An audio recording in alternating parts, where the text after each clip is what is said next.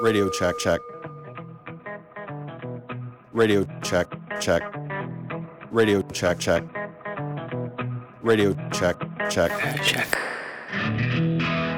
Hey everybody, this is actually the first recording we did for the podcast series. We had no idea where it would go or what it was going to be about, but here it is. Hi. Hi, Splinter. Hello, everybody. This is a bunch of rangers talking around a fern. Wait, burn barrel or fern? No, we're actually in California, mid-California, Sheep Ranch, California. Gold country. We've been looking for ways to reach out to rangers and get people more involved, and so we decided that we would do a podcast and tell a few stories about rangering and wherever that goes.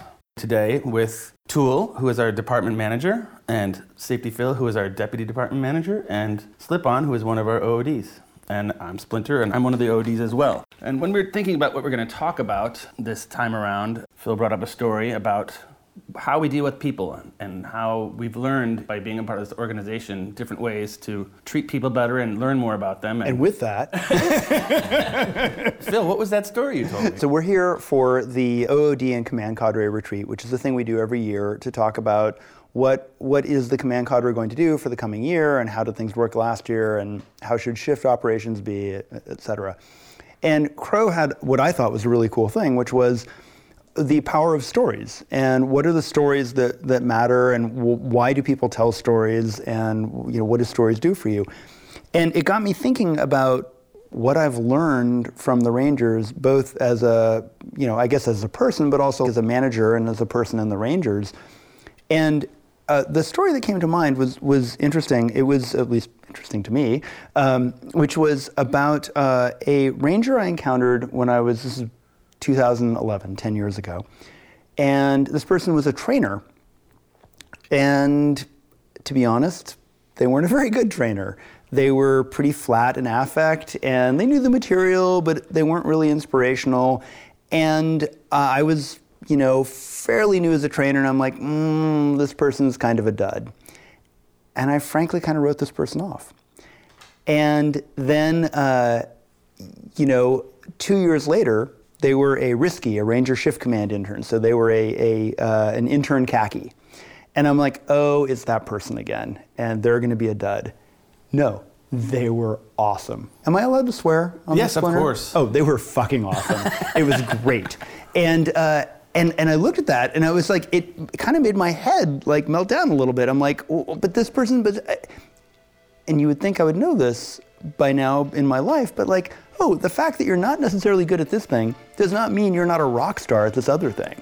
Yeah. And so like it really just caused me to kind of like sort of reevaluate like how I interact with people, because you never know when you meet people.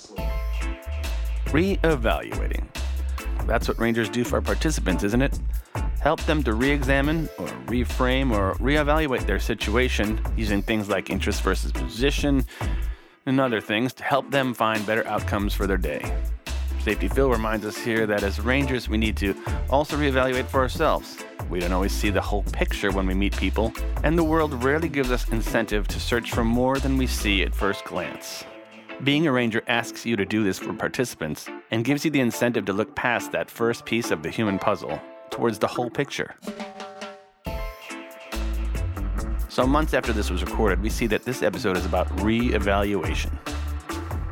Next, I give my example of where it sank in for me, where I learned to consciously force myself to not just evaluate people based on the lousy situations I meet them under, but to remember that there is more to people than their worst day ever. As a shift lead or then as an OOD, you often only come in on situations when they're horrible. Yeah, their worst day. Because basically Rangers can handle all the things that are nice and things that get slightly difficult, and if you get brought in, it's already like kind of horrible. And I, at first, I would take everyone's input of it's horrible and look at the person and be like, oh, this person's a problem. And then I met them later when they were fine, and it turned out the person was wonderful. Became a friend of mine.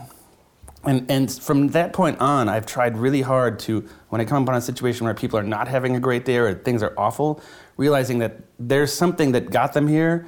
They're probably nice people somewhere else. This just is their worst day. And I try to think of that person as like the friend I haven't met yet. And I try to give them more of the benefit of the doubt And oftentimes I will meet the people later, and when they're, you know, they've eaten. And they're not on their worst day. And they're not on their worst day, and they've rested, and they're, you know, warm, and, like, they didn't just get dumped or catch their partner having sex with someone else. They're, you know, wonderful people. So can I ask you a question, which is, how do you do that? How do you remember to do that? It's just an ongoing thing in my brain. This person's having a bad day, but they're probably not going to have a bad day tomorrow. Interesting. Radio check. Here's Tool, the current Ranger department head, talking about his time as a Dirt Ranger. Even back then, he had a solid understanding of the social contract everyone at the event is supposed to be sharing and gets participants to evaluate their commitment to it. Yeah, my first Ranger gig outside of the just regular patrol thing was working as a quadrant second at the Manburn for Dirt Witch, who was one of the trainers at the time and also a shift lead. And I believe she was on the back then equivalent of the Ranger Council. And so she had invited me to, like, work on this thing, and I didn't know her very well, but, like, you know, I got the little briefing, did the job. And you can't get up in front of a bunch of people and you start having a little conversation with a group of people in front of you. Like, hey, this is what your job is. Your job is to sit down. As many of you as I can get. 5 rows would be awesome. Your job is to sit down. And if you're doing that, you're doing a great job. And if somebody comes by and says, hey, you shouldn't be sitting down, the answer is no, this is my job. I'm sitting down. You're sitting down.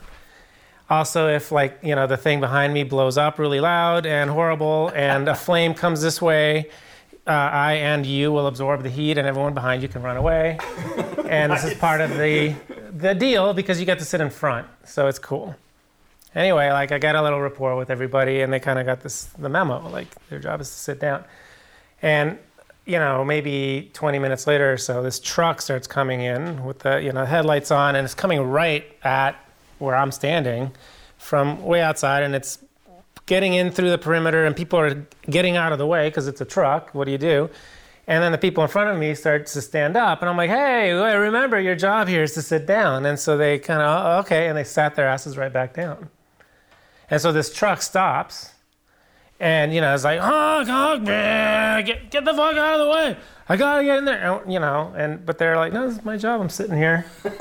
I'm good. And so the truck didn't move, which gave me a chance to walk up out there and say, like, hey, what's going on? It turns out it's a DPW truck, and they're, you know, this is 2002 maybe. Yeah. And, you know, I'm trying to explain that there's an entrance at 9 o'clock that they can go in through, or maybe 12 o'clock. There's ways in, but not where I am. This is not the way in. And he's like, I don't care, this is the way in because it's easier than the other thing. And also it turns out, like, it's a DPW truck, so reverse isn't really a thing that exists. It couldn't do it. So, like, you know, eventually Dirt Witch caught up and she kind of helped me because, like, I was a little bit over my head there. But we managed to get a whole bunch of people to push the truck backwards in neutral so that it got out of the way. And sure enough, they went, found the whatever entrance they needed to go in, and entered that way. And, you know, it was just a really good lesson for me in that the Ranger job isn't you doing all the stuff. It's getting buy-in from the community that this is what we've all agreed to. This is the thing we came here for. It's you and me, and we're friends, and we're going to get along, and, like, we're not going to sell popcorn over there, and we're not going to whatever, because this is the ethic of where we are. And so this is your job right now, and we're going to all work together to make the thing work. And if they're all on board, you're going to be fine, because it's them versus everybody else, and eventually everybody else gets to hopefully have their way most of the time. Can I add a thing to that, though? Yes, of course. What I find fascinating about this is, you know, you're like, oh, yeah, well, it's a DPW truck, and so it doesn't really go in reverse, right? Like, it's this janky piece of crap and whatever, right? And so I'm like, oh, well, then this is going to have to go forward. I'm imagining the way that story's going to end is you're going to, like, you know, you're going to part the Red Seas and the truck's going to go forward. Like, no, the answer is we're actually going to push it backwards. I'm like, right. Oh, like, that's like totally good. Yeah. So. And just for people who are listening, what was your first year of being a Ranger? Tool? My first burn was 2000, and my first year as a Ranger was 2001. And Phil? First burn was 96, and first year of Ranger was 2004. And did you go between 96 and 2004? Oh, yeah. No, I did various other random things, made art, whatever. At the event? Yeah. Did all those years you went? Every year except 1997 when it was on the Wailapai. Really? So, that's the only one you missed since 96? Yep. Well, between 96 and 2007, 6, something like that. And then I had a 3-year hiatus, and then I was back. Slipon? I started at Floating World, which I think was 2002. And I started rangering in 2004. I'm glad you can remember the themes because I can't remember. I only know that because my nephew came for the first time in 2002, so it was a big deal. It was a family member. I only remember my first name, mainly because all the art cars were fish for like 5 years after that. Yeah. Really? Because I remember that as everyone talked like a pirate year. All right, boats. Everybody did talk like a pirate. Floating World was that was the Whale and Contessa at the same time. And the street numbers are not hours of the clock, but were degrees of the clock. See, I learned on degrees, so like. Oh my God, you're screwed. Yeah. That was the year. You're actually an OOD now. Is that true? Yeah. Surprised you don't get lost. It's like centigrade in Fahrenheit. Yeah, the streets were horrible. So and we ended up just calling them whatever we want. I mean, ABC and time anyways, because it didn't help. Except that usually you don't switch back after you go to centigrade. You know, well, thank you. That was great. That was a good first effort. I'm really curious. And just when Slipon thought he was going to make it out of this first session without having to evaluate anything, we remind him of a day that made him self-evaluate accepting the position of OOD. What about Slipon? He's got a story too, right? Like us motherfuckers did it. You can do it too. Wait, I didn't have any prep though. Yeah, you had exactly as much prep time as we did. Yeah, and two examples. How about your first day of being an OOD? Oh, yeah, how about that? Unless you have something else. You want to talk about something else? No, I mean. Was that Monday? Good times. Yeah, it was. What was that? 3 years ago? 2020 minus 3 to 2017? Yeah, maybe. So 16, 2017? One of the two. They all blur now. It was quite uneventful. Was it? Yeah, it just kind of like it started off with a pass down where there was a little bit of a dispute inside of Outpost Tokyo, actually, like Ranger and his partner, like had a squabble, and it was causing tension in the camp. So it was at Tokyo, yeah. So that was let him which know. Which is a Ranger camp at 9 o'clock that all of us camp at. Which is funny. That all of the OODs camp at, or the majority of. But this was a remind that Ranger that like. Hey, yeah, there's like stuff going on with you and your partner. Like, what can we do to help you through this? He thought he had to like white knuckle the experience, and this is a pretty like gnarly experience if it's like coming and like actually becoming an action item for the OOD. And he was. I saw a weight lifted off of him by like saying like. What can I do to help you? Like, what can the department do to help you? Like, you're not trapped in this experience. So, like, that was kind of cool. And then can I like set the stage a little bit here? Yeah. So, this is Monday morning of the event. So it's right after Gate Sunday, right? Correct. And an OOD is officer of the day. And you've got a 24-hour shift. You're like the senior-most ranger responsible for operations. Above you is the operations manager and Tool and company, but you're the guy. Mm-hmm. And you're just starting your 24-hour shift at 10 a.m. So, like, I'm talking to him at like 1:30 in the afternoon because your day starts with meetings. Like, sure. So like you're good meeting man. You're busy for meetings for a while, and then like, okay, now it's time to actually kind of dig into stuff. Do something, right? You're out of your meetings. Yep. And so now you have this meeting at Tokyo. Yep. Okay. That is the stage has been adequately set. The gates are open. Yep. The event is on. We're going. Yep. So let him know that, hey, you need help. What can we do? And that was all he needed, was knowing that he had the support of his peers. He was able to come up with his own game plan for resolution, execute it, perfect.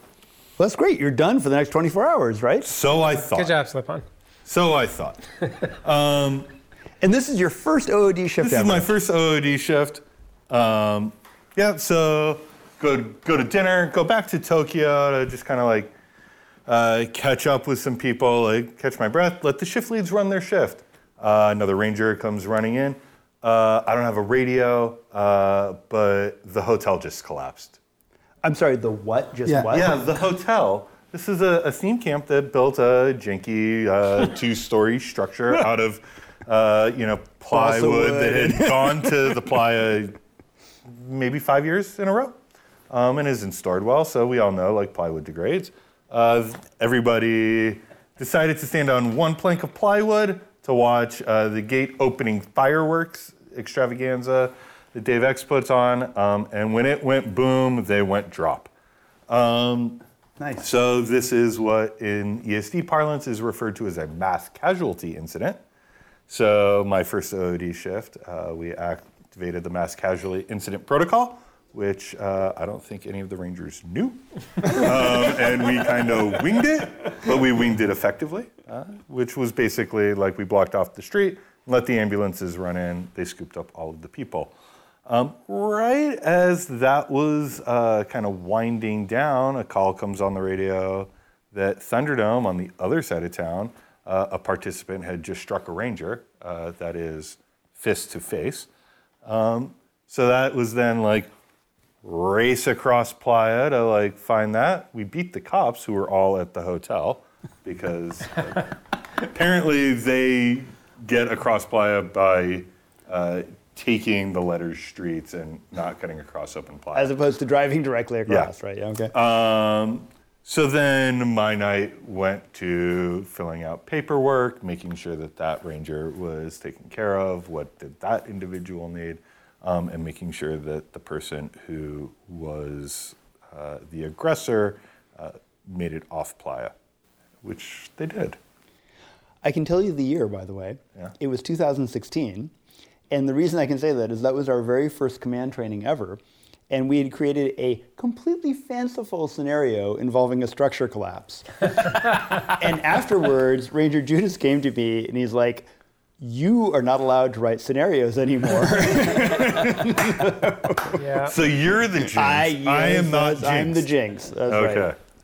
So yeah, that was my first OOD shift. And you just generally have this Monday. You had the Monday shift for a while. Yeah, I like opening the city. It's it's a lot of fun. Like there's a good mix of relief and pent up excitement at the same time because you have all these people that have been in the desert for a week and are just like, thank God I'm like done. With build out and everything else.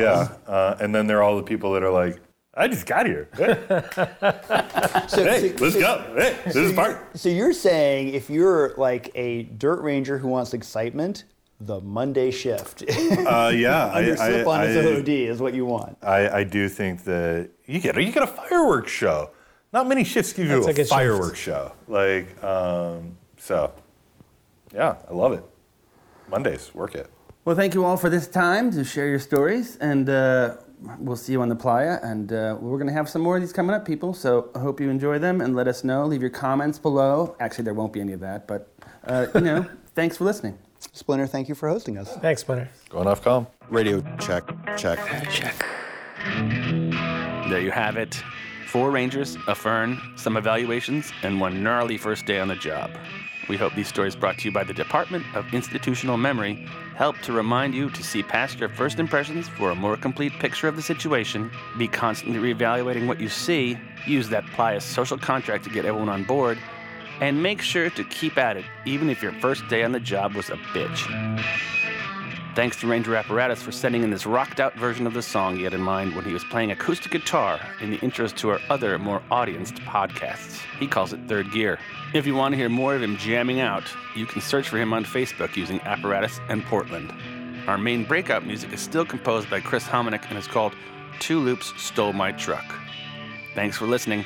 There are more on the way, so stay tuned and be safe.